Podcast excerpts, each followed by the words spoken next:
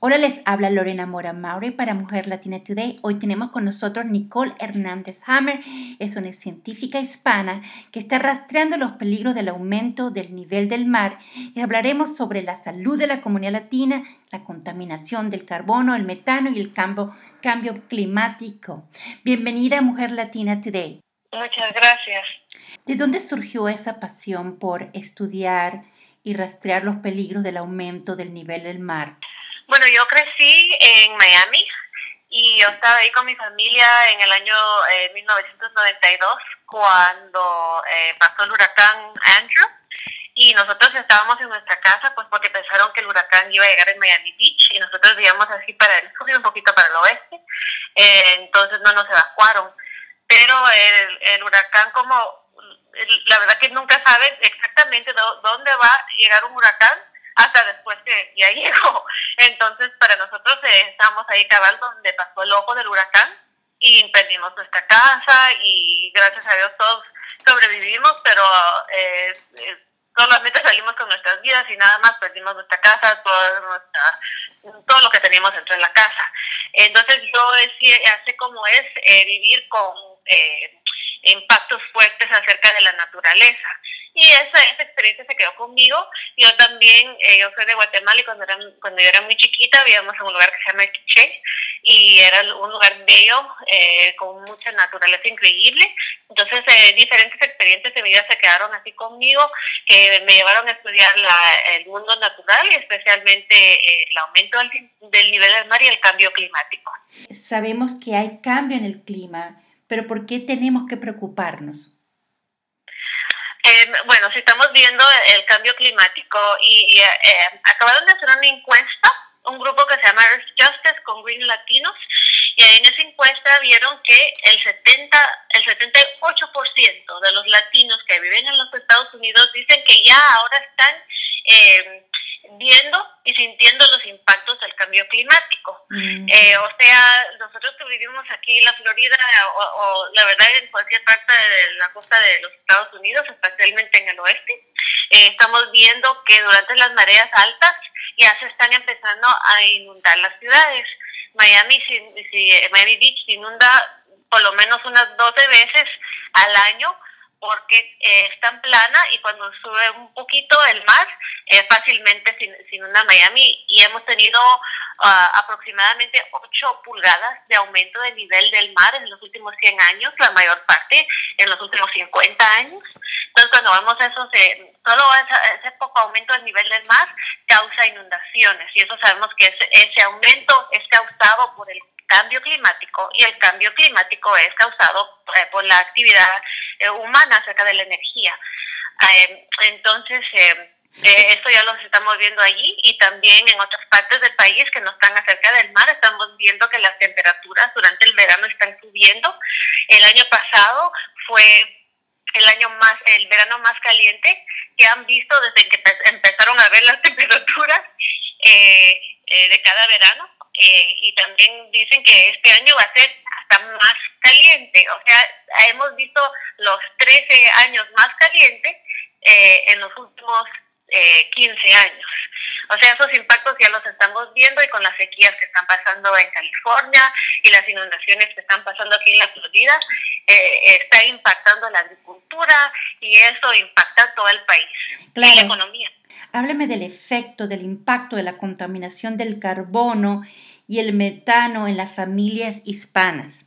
Bueno, eh, lo que vemos es que la energía que viene de los fósiles eh, suelta mucho carbono y el carbono sube adentro de la atmósfera y la atmósfera naturalmente tiene esos eh, gases de efecto invernadero y eso lo necesitamos para mantener la temperatura global. Pero cuando tenemos demasiado carbono, eh, vemos que ya ese efecto se pone más fuerte, o sea, atrapa más el calor del sol. Y, eso ya lo estamos viendo. Es la ciencia del cambio climático es, es, es, em, simple, no es una ciencia así muy complicada.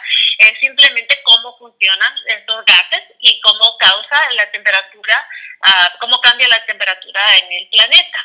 Entonces, como usamos tanta energía eh, de fósiles, eh, eh, tenemos demasiado carbono en el ambiente y está calentando, subiendo la temperatura global, que está causando varias cosas. por ejemplo, el aumento del nivel del mar, que es causado por dos diferentes cosas. La primera es el, el deshielo polar, que ya estamos viendo que está pasando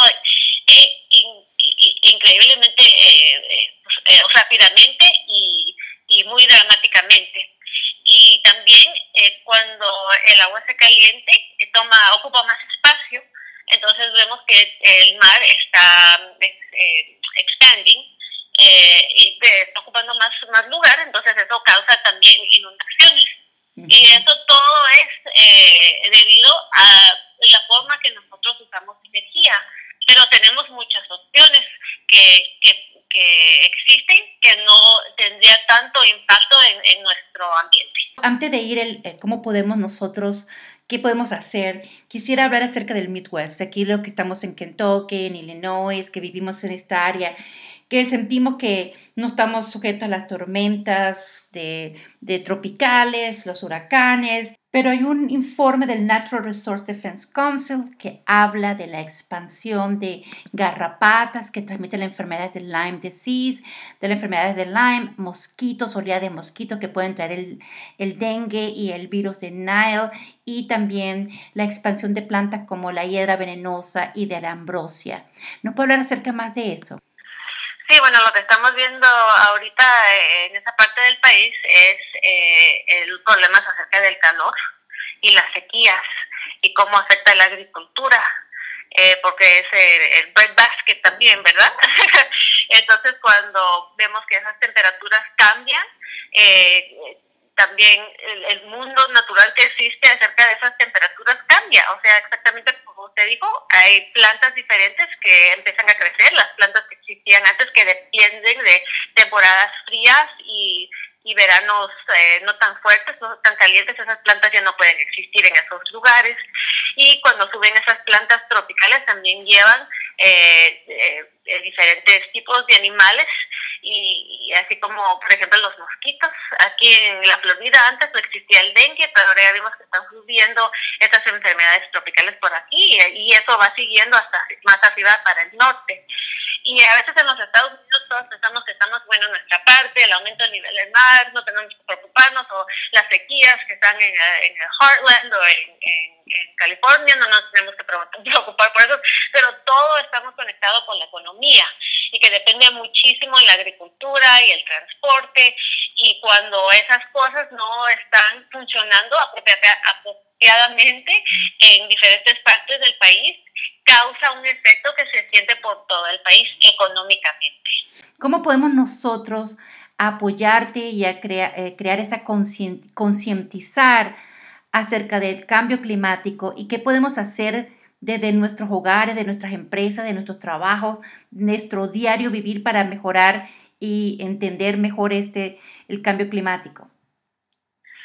Bueno, yo creo que el lo que hace una mamá, el trabajo de una mamá es más, el trabajo más importante del mundo. Entonces nosotros tenemos que empezar cómo podemos en nuestros hogares eh, vivir unas vidas que no están tan dependientes en energía sucia.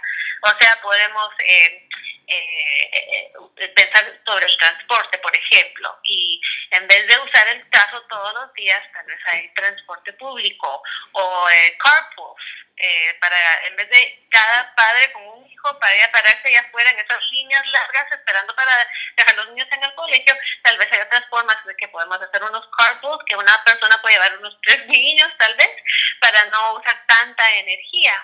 También eh, tenemos que preocupar de, de los alimentos de, nuestra familia, o sea, en vez de depender mucho en la carne de res, que produce eh, muchos... Eh, eh una cantidad grande de gases de efecto, de, efecto invernadero, podemos eh, reducir nuestra dependencia en ese tipo de, de carne y, y comer más eh, dietas eh, que son que, usan mucho vegetales, o sea, un poquito, no, no 100% vegetariano, pero un poquito más.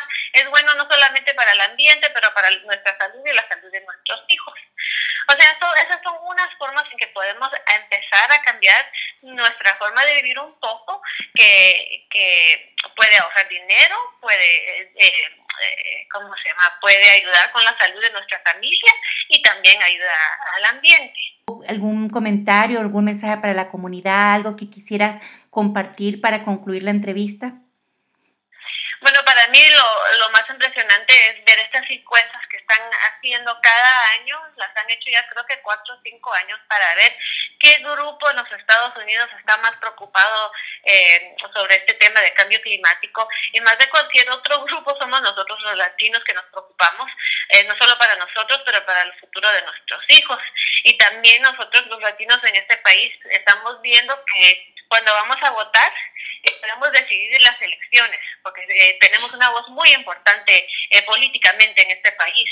Entonces, cuando estamos eh, viendo las opciones para presidente o, también para los elegidos adentro de, los diferentes estados, tenemos que decirles que nosotros nos preocupamos mucho por el cambio climático y, y nosotros esperamos que ellos van a hacer las decisiones importantes para proteger el futuro de nuestros hijos. Muchísimas gracias, Nicole. Te deseamos mucha suerte. Cuando vengas por Ohio, por favor, tienes que pasar a visitarnos. Ah, definitivamente. Muchas gracias.